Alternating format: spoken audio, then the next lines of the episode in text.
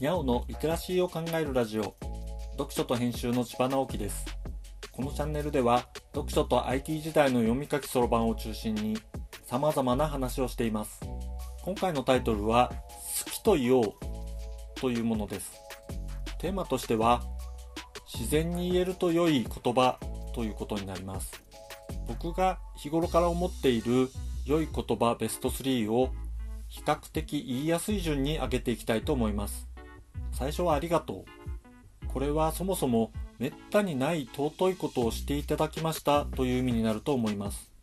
めったにないことということになるので使いすぎるのもどうかとは思うんですけれどこれはいつも口に出していると何かしてくれた相手のことを本当に考えるようになります。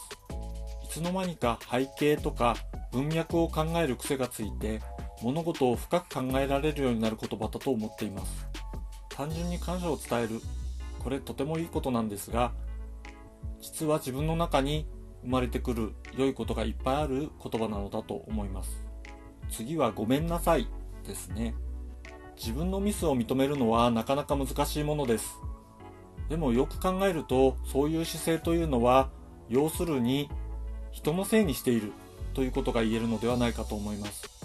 日頃のちょっとしたことでもごめんなさいという練習をしておくと自分で責任を負うということを考えることができるようになります。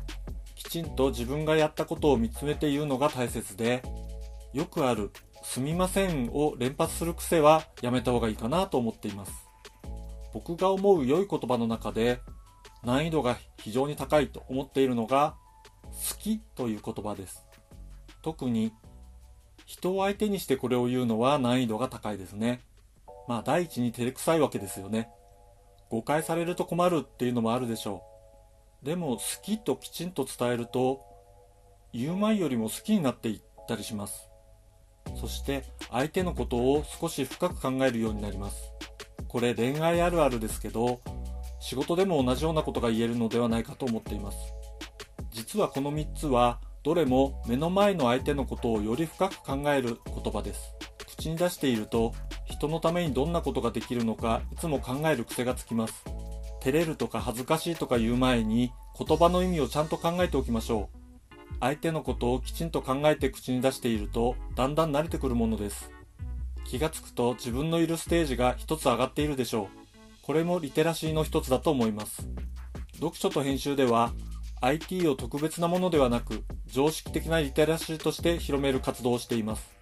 詳しい内容については概要欄のリンクからまたは読書と編集と検索して猫がトップページに出てくるホームページをご覧くださいではまた。